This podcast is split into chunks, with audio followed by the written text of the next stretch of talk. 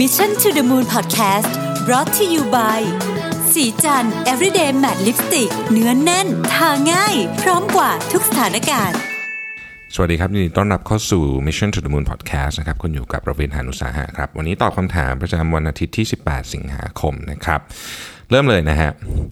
ท่านหนึ่งบอกว่าท่านแรกบอกว่าจบมหาวิทยาลัยแล้วได้งานที่หนึ่งทำได้มาทำมาได้เดือนหนึ่งแล้วยังไม่ได้รับงานมากแต่จากที่สังเกตการทำงานในที ไม่ค่อยชอบหัวหน้า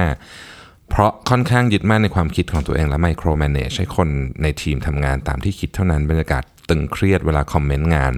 มันทำให้คนในทีมต้องคอยให้กำลังใจกันเอง ผมอยากแก้เรื่องหัวหน้า แต่พี่คนอื่นในทีมก็บอกว่าเคย feedback หัวหน้าไปแล้ว ก็ยังไม่ได้เปลี่ยนแปลงอะไร ก็เลยคิดว่าจะออกจากงาน แต่ก็อาจจะลองวิธีแก้ไขการทำงานของทีมคู่ขนานไปด้วย สิ่งที่ติดในใจจริง ๆ คือผมไม่รู้ว่าจริง ๆ แล้วผมควรลาออกหรือควรอดทน ไปก่อน ผมเองก็เป็น first jobber ด้วย ตอบยากมากเลยครับ แต่ว่าจริงๆเนี่ยผมคิดว่าบางทีเนี่ยเวลาเราบอกว่า feedback หัวหน้าไปแล้วเนี่ยอาจจะต้องไปดูว่าเรา feedback แล้วเขาเข้าใจหรือเปล่าเนี่ยซึ่งเป็นเหมือนจะเป็นกำปั้นทุบดิน แต่บางทีเนี่ยคุยกันผมเคยพูดหลายทีไม่รู้เคยพูดมาในในพอดแคสต์ว่าจริงๆเนี่ยเวลาเราคุยกันเนี่ยเราต้อง confirm ตอนจบนะฮะว่าเราเข้าใจตรงกันหรือเปล่า เพราะหลายครั้งเนี่ย ผมผมเจอเองบ่อยมากเวลาคุยงานผมผมเข้าใจอย่างหนึ่งคนที่มาฟังผมเข้าใจอีกอย่างหนึ่งแล้วต่างคนก็ต่างไปทำงานแล้วผมว่าอ้าวทำไมเราไม่เรานึกว่าเราคุยกันแล้วเราเข้าใจกันแล้วแต่บางทีมันไม่เข้าใจ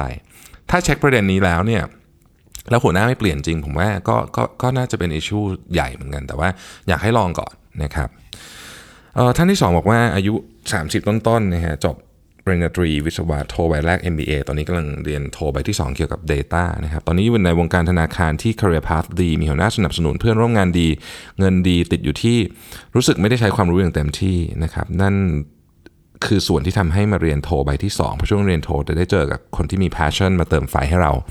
บางครั้งก็ไม่แน่ใจว่าชีวิตจะพอแค่นี้ไหมหรืออยู่ยาวๆไปเลย หรือควรจะออกไปเสี่ยงบ้าง แต่ก็เสียดายเพื่อนร่วมงานดีๆ และความมั่นคง สุดท้ายเบสกันแล้ว ส่วนตัวอาจจะยังเลือกอยู่ที่เดิมอยู่ดีนะครับ อยากถามว่าทำอย่างไรจึงจะไม่รู้สึกเสียดายความรู้ที่อยู่กับตัวนะครับ จริงๆต้องบอกว่าผมคิดว่า ถ้าเรารู้สึกว่าเราทำงานน้อยกว่าความสามารถ จริงๆ ต้องเรียนต้องต้องแจ้งอย่างนี้ก่อนนะครับว่า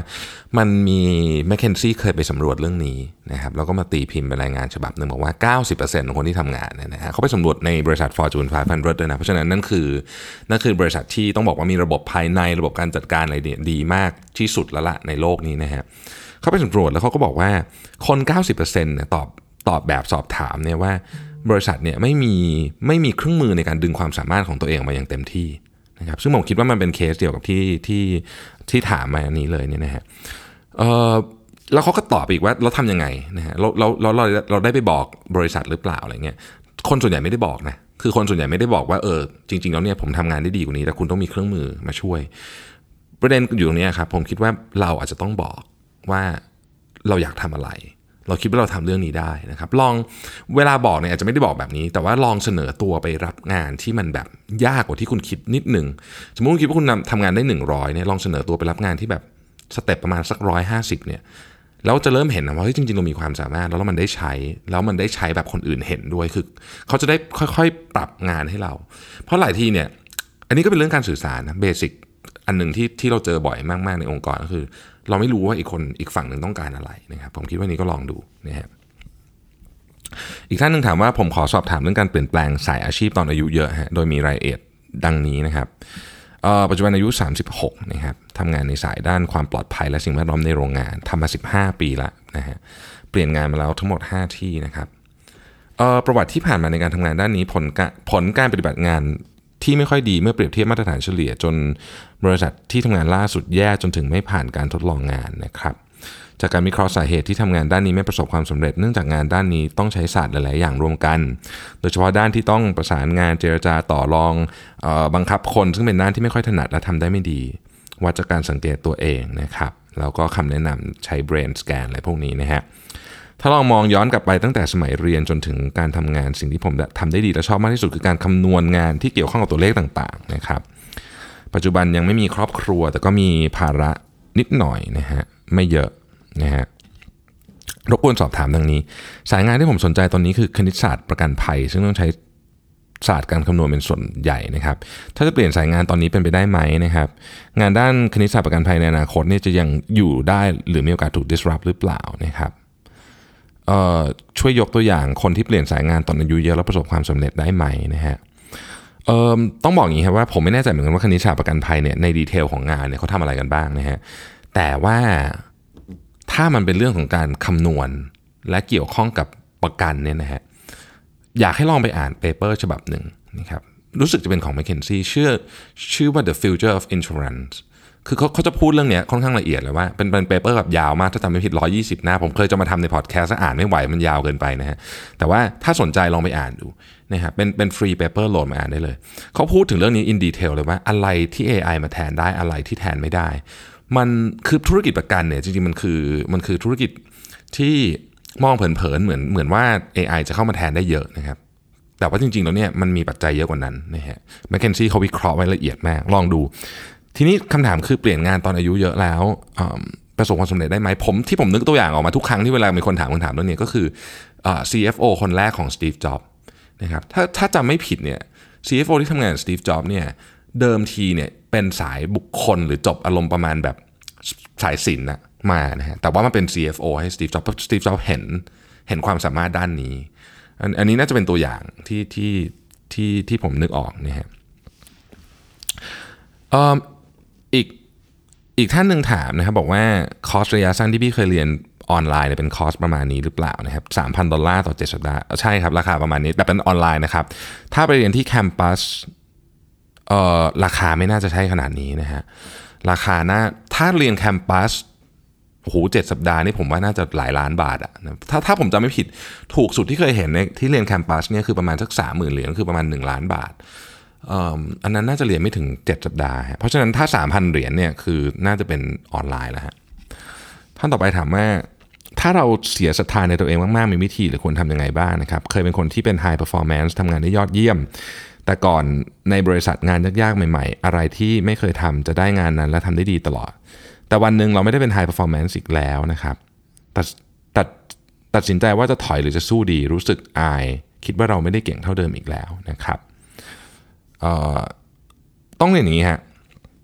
เรื่องเนี้ยบังเอิญบังเอิญ คือวันก่อนเนี่ยผมเพิ่งอัด super productive กับพี่ดุดดาวนะครับซึ่งเป็นที่ที่ที่เป็นโฮสต์รายการ Are You OK นะครับซึ่งใน super productive เราพูดเรื่องนี้เลยนะฮะพูดเรื่อง self esteem พูดเรื่องการรักตัวเอง พูดเรื่องอะไรเงี้ยแล้วพี่ดุดดาวเป็นผู้เชี่ยวชาญ เพราะฉะนั้นอยากให้ลองฟังผมคิดว่าตอบคำถามนี้ได้ดีกว่าผมเยอะเลยนะฮะก็ตอนนี้เขา ทางทาง Standard น่าจะกำลังตัดต่ออยู่ คิดอาทิตย์หน้าน่าจะออกนะครับอีกท่านหนึ่งครับบอกว่าตอนนี้ทำงานอยู่ต่างประเทศนะครับ แล้วก็ทีม set up office operation ที่นี่นะฮะก็แต่เพอิญเงินประเทศที่อยู่เนี่ยมันมันผกผันมากนะฮะรวมถึงเงินบาทไทยก็ดันแข็งตัวมากเลยช่วงนี้นะครับพูดง่ายคือยิ่งทำงานไปเงินเดือนลดทุกเดือน ถ้าแลกเป็นเงินไทย นะฮะแล้วก็มีภาระในการใช้เงินบาทไทยดังนั้นจึงต้องแลกเงิน ปัญหาอยู่ตรงที่เงินเดือนที่รับเนี่ยลดลงไปเกือบ 30%แล้ว ถ้าเทียบกับเงินเงินสกุลที่รับอยู่นะครับ ถ้าไปคุยกับหัวหน้า HR เรื่องค่างเงินผกผันตอนนี้คิดว่าเป็นเรื่องสมควรหรือไม่นะครับ อืม เพราะว่าออฟฟิศมีแค่ 3 คนเองนะฮะ ก็ถ้ามองถ้ามองในมุมที่ว่าเรา คือถ้ามองคือค่าเงินเนี่ยเวลาเราพูดถึงเนี่ยนะครับเเวลาค่าเงินของเราแข็งนะฮะถ้าสมมติว่าเราซื้อของจากในประเทศ สมมติว่าผมเป็นอย่างนี้กันคิดเป็นมุม trader กันเนาะคือสมมติว่าผมซื้อของจาก trader ในประเทศเนี่ยนะครับซึ่งเขา import มาจากต่างประเทศเนี่ยเวลาค่าเงินเราแข็งเนี่ยผมก็จะไปเจราจาขอว่าเอ้ยเงินบาทแข็งแสดงว่าคุณซื้อของได้ถูกลง เพราะฉะนั้นเราขอลดราคาได้ไหมในช่วงนี้ แต่ในขณะเดียวกันถ้าค่าเงินเราอ่อน นะครับมันก็จะกลับขากันใช่ไหมก็ต้องซื้อของแพงขึ้น เขามาขอผมขึ้นราคาผมก็ให้ขึ้นนะ แล้วก็เบสออนว่าเราดูกันตามค่าเงินนะครับผมยกตัวอย่างสมมติว่าสมมุติว่าของจากแอสซูมว่าของจากฝั่งต้นทางมันไม่เปลี่ยนราคานะเอาอย่างนี้ก่อนนะฮะแล้วก็มันเป็นที่ค่าเงินของเราเนี่ยผมก็จะทำแบบนี้ฮะก็คืออะถ้าคุณถ้าคุณนู่นนี่ลดเราก็จะถ้าคุณค่าค่าเงินเงินบาทไทยแข็ง คุณลดราคา ถ้าค่าเงินบาทไทยอ่อน ผมเพิ่มราคาให้คุณนะอย่างเงี้ย แต่ผมไม่แน่ใจว่าการทำแบบนี้กับเงินเดือนเนี่ยมันจะได้ไหมนะออย่างนี้ฮะ ผมว่าอาจจะคุยทีเดียวถ้ามันเห็นแนวโน้มชัดเจนว่าเงินบาทจะแข็งแบบนี้ แล้วก็เงินสกุลที่คุณได้รับเนี่ยมันจะอ่อนแบบนี้ไปเรื่อยๆอะไรเงี้ยก็อาจจะขอปรับในลักษณะแบบนี้แต่ว่าแต่ว่าผมคิดว่ารอดูอีกนิดนึง ดีกว่า เรื่องนี้ค่อนข้าง sensitive นะผมผมคิดว่าอย่างนั้นนะครับ โอเค อีกท่านหนึ่งนะครับบอกว่าเอออันนี้ผมจะต้องปรับ information ที่ได้รับมามาก เพราะว่าเน้นไว้เลยว่าเออต้องขออนุญาตไม่ลงรายละเอียดนะครับอ่าโอเค เอางี้แล้วกันคือตอนนี้งานเยอะมากนะครับ กลับบ้านเช้าคนอื่นนะครับเออรู้สึกว่า manage งานและคนไม่ได้ เพราะว่าเพิ่งขึ้นมาเป็นหัวหน้าเนี่ยหนึ่งปีนะฮะงานเยอะต้องทำเสาร์อาทิตย์ด้วยคุณแม่ก็ป่วยนะครับ จากที่เคยกลับบ้านเร็วเออกลับบ้านช้าเนี่ยตอนนี้ต้องรีบออกมาทำออกมาเร็วขึ้นเพื่อดูแลนะครับหัวหน้าก็รับรู้และเข้าใจ ปัญหาก็คือว่างานที่มากเนี่ยเริ่มดอง หัวหน้าก็เริ่มไม่ค่อยสนใจเราเหมือนแต่ก่อนเพราะงานไม่เดินเท่าที่ควรนะครับเสาร์อาทิตย์ที่เคยนั่งเคลียร์งานเป็นเป็นอาทิตย์อาทิตย์ก็ทำไม่ได้เพราะต้องดูแลคุณแม่นะฮะส่วนลูกน้องที่ทำงานโตกว่าเรา เป็นแนวไม่สั่งไม่ทำไม่มีใครคิดริเริ่มรอเราทำงานโปรเจกต์ไม่เดินหัวหน้าเริ่มไม่สนใจไปโฟกัสทีมอื่นมากกว่า ตอนนี้รู้สึกต้องแบกทั้งสองเรื่องทำงานหนักมากไม่มีคนเข้าใจทำไงดีนะครับแนะนำอย่างนี้ฮะอันนี้ต้องรื้องานของคุณแบบเชิงบูรณาการคือไม่ใช่ว่าแบบต้องใช้คำว่าไม่ใช่ว่าดับเพลิง ถ้าทางกำลังถ้ายังทำงานแบบดับเพลิงอยู่ คือไอ้นี่ pop up ขึ้นมาเราก็แก้ ไอ้นี่ pop up ขึ้นมาเราแก้ อันนี้แก้ไม่ได้แน่นอน แล้วคุณจะงานเยอะ คุณจะเครียดไปเรื่อยๆนะครับ ต้องบูรณาการนั่นหมายถึงการเปลี่ยนแปลงวิธีการทำงาน และระบบการทำงานในทีมคุณใหม่ทั้งหมด คุณต้องเอางานมาดูนะครับ อันนี้จริงๆจริงๆอยากให้ย้อนกลับไปฟัง episode เรื่อง time boxing แต่ว่าเอาสั้นๆแล้วกัน คืองานทั้งหมดมาดูว่า 1 ตัดก่อนนะ อะไรจำเป็นที่ทีมเราต้องทำอะไรที่ทีมอื่นทำได้นะครับมันจะมีงานแบบนี้เสมอเลยที่จริงๆแล้วเนี่ยทีมเราเนี่ยไม่ต้องทำและทีมเราทำก็ทำได้ไม่ดีสู้คนอื่นทำไม่ได้ งานประเภทนี้เนี่ยควรจะต้องคุยกันว่าโอเค เราทำงานนี้สู้อีกทีหนึ่งไม่ได้ เราควรจะเอางานนี้ให้คนให้ทีมที่เขาทำดีกว่าไปทำบางทีคุณทำใช้เวลา 5 ชั่วโมงคนอื่นเขาทำหนึ่งชั่วโมงก็เสร็จแล้วเพราะว่าความเชี่ยวชาญมันไม่เหมือนกันนะครับตัดงานพวกนั้นทิ้งไปปุ๊บโอเคเหลือเฉพาะงานที่ทีมเราจำเป็นจะต้องทำคำว่าจำเป็นจะต้องทำเนี่ยไม่ได้หมายความว่าจำเป็นแบบถูกบังคับให้ทำแต่มันคืองานที่เราทำแล้วเรามีประสิทธิภาพมากที่สุดนะครับพอเราเอาแบบนี้มาปุ๊บปุ๊บเนี่ย เราจะเริ่มเห็นจำนวนงาน ทีเนี้ยเราก็มาย่อยอีกว่า ในงานทั้งหมดเนี้ยใครต้องดูแลอะไรเบสออนว่าเบสออนว่า expertise ของใครเป็นยังไง คือความเชี่ยวชาญของใครเป็นยังไงนะครับ ขั้นตอนทั้งหมดที่ผมพูดไปนี้เนี่ยอย่าลืมว่าคุณต้องบอก expectation ของงานนั้นให้กับลูกทีมคุณ คุณต้องบอกว่าคุณมีทรัพยากรอะไรให้บ้างนะครับ คุณต้องบอกว่าเวลาที่จะเอางานเนี่ยทำเมื่อไหร่นะครับ ระบบ tracking เป็นยังไงนะฮะข้อเดียวที่ไม่ควรบอก คือทำยังไง อันนี้ไม่ควรบอก how เนี่ยไม่ควรบอก เพราะว่าเมื่อไหร่บอก how ปุ๊บเนี่ยมันเป็นเส้นบางๆ ระหว่างการ micro manage กับคือคือเยอะอะเอาเป็นว่าถ้าถ้าเป็นไปได้นะครับ ไม่ควรบอก how แต่บอกอย่างอื่นนะ what when อะไรเงี้ยบอกได้ where priority คืออะไร where นี่ไม่ได้ถึงว่าทำที่ไหน แต่ว่าทำ priority ของงานมันคืออะไรนะครับ แล้วคุณจะได้มีเวลาว่างมากขึ้น การการทำงานชั่วโมงเยอะกับปริกับคุณภาพของงานไม่มีอะไรเกี่ยวข้องกันเลยนะฮะ ราะฉะนั้นคุณสามารถทำงานชั่วโมงได้ดีขึ้น แต่คุณต้องยอมเสียเวลาในช่วงแรกเนี่ยมารื้อและบูรณาการซิสเต็มใหม่ทั้งหมดเลย ซึ่งไม่ใช่งานง่ายบอกงี้ก่อนนะครับไม่ใช่งานง่ายเป็นงานที่ยากมากและเหนื่อยมาก แต่ต้องทำไม่งั้นปัญหาคุณเนี่ยจะไม่จบ แล้วคุณก็จะดับเพลิงไปเรื่อยๆแบบนี้นะฮะ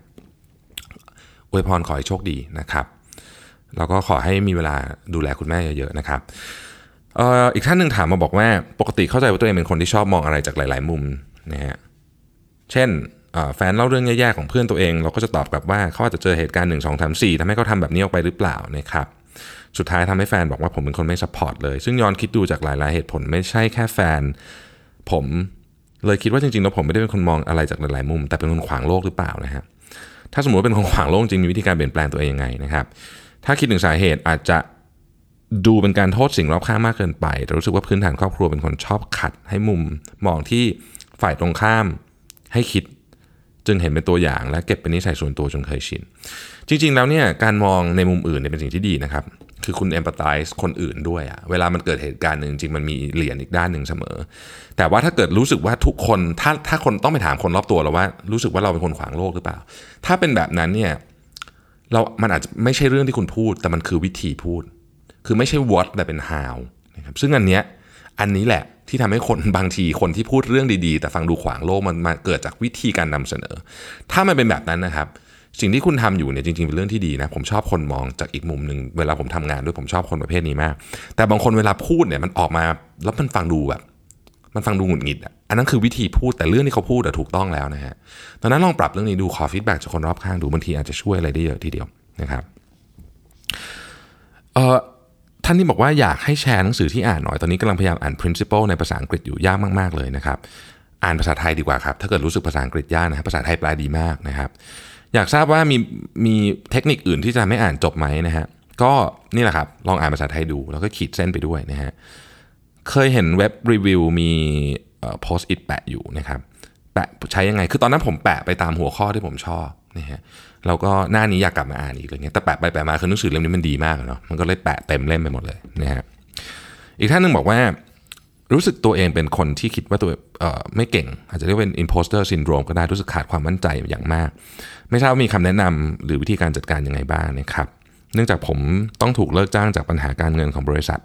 และจะสิ้นสุดการจ้างสิ้นเดือนสิงหาคมนี้จำเป็นต้องหางานใหม่มีหลาย ๆ ที่ติดต่อเข้ามาให้ไปสัมภาษณ์ผมพยายามเตรียมตัวทุกอย่างเท่าที่จะเป็นไปได้ แต่ในหัวของผมมักจะมีเสียงความคิดที่ว่าตัวเองทำไม่ได้หรอกทำได้ไม่ดีนะทางบริษัทไม่รับหรอกนะฮะพยายามจะสลัดความคิดนี้ออก ตอนนี้รู้สึกทรมานมากๆ ผมลองแก้ปัญหาด้วยการพยายามระบุที่ที่เราต้องไปสมัครงานนั้น เขาต้องการความรู้ด้านไหนบ้างผมพยายามเขียนรายงาน สิ่งที่เราควรรู้และตรวจสอบออว่ายังมีอะไรที่เราไม่รู้บ้างพยายามพยายามสลัดความคิดกังวลเกี่ยวกับอนาคตนะครับ ยังแก้ปัญหาไม่ได้สักทีนะฮะโอเค ผมเองก็ไม่ใช่ผู้เชี่ยวชาญด้านนี้นะ คืออันเนี้ย imposter syndrome จริงๆ ถ้าเกิดเป็นหนักมากเนี่ยนะครับต้องต้องต้องไปหาผู้เชี่ยวชาญเนาะแต่สิ่งหนึ่งที่ผมผมก็เคยเป็นอาการเนี้ยนะฮะแล้วผมแก้ปัญหาด้วยเรื่องที่ไม่เกี่ยวกับเรื่องงานเลยก็คือว่าเราต้องหาแบบชัยชนะเล็ก ๆ ให้เราทุกวันนะว่าแบบเฮ้ยฉันก็ทำได้นะตอบก็วนไปเรื่องเดิม คือผมเวลาตื่นไปวิ่งได้ครับผมจะรู้สึกว่าเรามีความมั่นใจแล้วรู้สึกว่าเอ้ยเรื่องอื่นที่มันเกี่ยวกับข้องกับวันนั้นน่ะ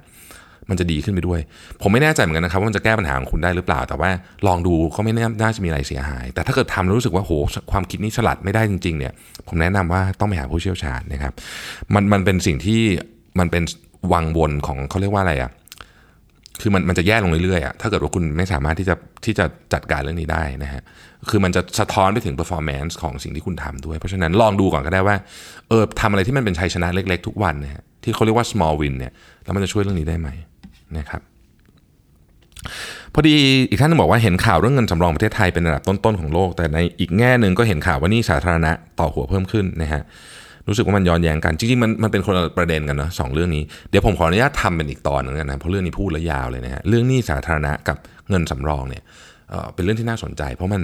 มันเกี่ยวข้องกันเหมือนกันแต่มันไม่ใช่ประเด็นเดียวกันใช่ทีเดียวนะครับอีกท่านนึงบอกว่าชอบวิ่งมาราธอนนะฮะและ big boss เป็นชาวต่างชาติ ก็ชอบวิ่งเหมือนกันนะครับ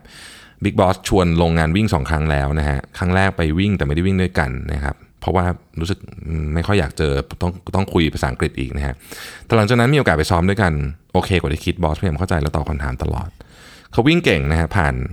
ระยะมาราธอนและ ultra มาแล้วคุม pace ดี เราฟังไปเพลินมาก แถมเวลาดีด้วย แต่รู้สึกเกรงด้วยวัยที่ต่างกันนะครับ อยากทราบว่าคนรุ่นผู้บริหารเขาสนใจเรื่องอะไรควรถามคำถามแบบไหนนะฮะเขาถึงจะรู้สึกดีเวลาตอบ และรู้สึกไม่เครียดเกินไปนะครับ จะคุยเรื่องอะไรดีนะฮะเเวลาวัยต่างกันต้องคุยกันเนี่ยคนคนที่เด็กกว่ามักจะเกรงเสมอโดยเฉพาะถ้าเขาเป็นหัวหน้า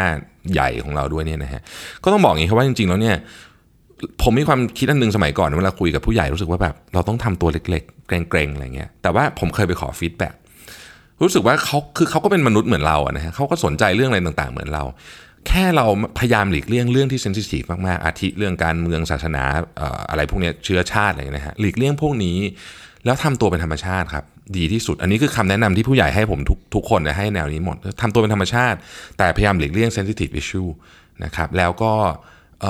ถ้าเกิดเรารู้สึกเกรงอยู่แล้วเนี่ยนะก็แปลว่าเราจะไม่เยอะมากอยู่แล้วเนี่ยก็ไม่เป็นไรนะพยายามทำตัวเป็นธรรมชาติเขาชวนคุยอะไรเราก็คุย เราอยากคุยเรื่องอะไรเราก็ชวนคุยได้นะครับอีกท่านหนึงบอกว่าส่วนตัวทำงานเป็นครูนะครับหน้าที่หลักคือดูแลนักเรียน ในวันที่ทางโรงเรียนได้จัดให้มีการไปทัศนศึกษา จึงต้องดูแลนักเรียนดูแลเด็กเป็นพิเศษนะครับ ซึ่งยิ่งเป็นเด็กเล็กก็ต้องประกบคู่ตามกำลังบุคลากรที่มี บุคลากรที่แต่งตั้งมาช่วยเป็นธุรการเขาก็ไม่ได้ช่วยดูแลเด็กตลอดการเดินทางเท่าไหร่สรุปแล้วเด็ก 40 คนเราต้องดูแลคนเดียวแต่โชคดีที่สถานที่เที่ยวเป็นที่ปิดดูแลไม่ยากปัญหาไม่อยู่ตรงนี้ เพราะเราสามารถจัดการกับนักเรียนในการปกครองได้ ขนาดช่วงกลางวันเด็กมาถึงที่ทานข้าวก่อนเราจึงแจกเด็กจนครบครูก็เลยกินข้าว เพื่อจะได้กลับไปดูแลเด็กต่อ ซึ่งระดับชั้นอื่นๆค่อยทยอยตามกันมา ประเด็นคือมีบางระดับชั้นข้าวไม่เพียงพออันเนื่องมาจากมีข้าวหลงอยู่ในรถก็เลยเกิดดราม่าเกิดขึ้น แต่ประเด็นก็คือว่าคนที่ถูกแต่งตั้งมาดูแล แต่ตลอดช่วงคือไม่ทราบไปอยู่ไหน แต่ที่แน่ๆในมือมีชานมไข่มุกถือของเต็มไปหมด เดินมาถูกก็พูดคำบั่นทอนจิตใจผู้อื่นว่าทำไมครูกินข้าวก่อนเด็กแล้วใครจะดูเด็ก ซึ่งเราก็กินข้าวไปพร้อมกับเด็กในการปกครองของเรานั่นแหละ แต่ระดับชั้นอื่นไม่ได้กินนะครับ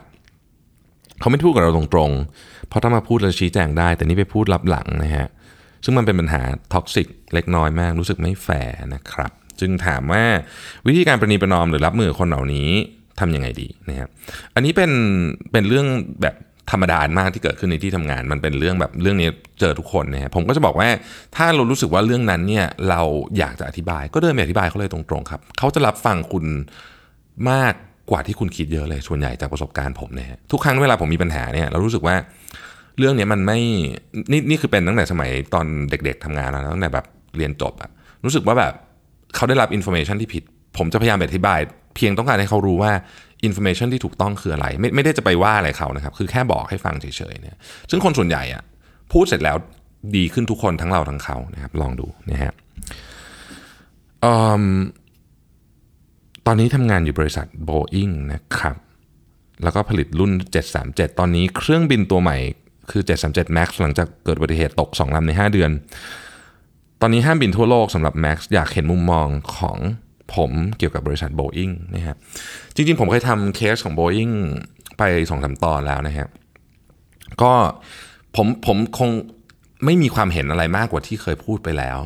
เเรื่องนี้เป็นเรื่องเซนซิทีฟนะผมคิดว่าเราก็ผมคิดว่าข่าวต่างๆ ก็ออกไปเยอะแล้วนะครับ ก็ได้แต่หวังว่าจะช่วยจะแก้ปัญหาเรื่องนี้ได้อย่างเร็ว เพราะว่าโลกเราก็มี บริษัททำเครื่องบินใหญ่ๆ แค่ 2 บริษัทเท่านั้นเองนะครับ ถ้าเกิดใครคนใดคนหนึ่งมีปัญหาไปเนี่ยมันก็จะส่งผลกระทบต่อการเดินทางทั่วโลกก็ขอให้โชคดีนะฮะคำถามครบถ้วนเท่านี้นะครับ หวังว่าถ้าใครยังไม่ได้คำตอบก็ส่งข้อความหาน้องหมึกนิดนึงนะครับ เดี๋ยวผมตอบให้สัปดาห์หน้า ขอบคุณที่ติดตาม Mission to the Moon นะครับ สวัสดีครับสัสิ เพราะความสดใสมีได้ทุกวัน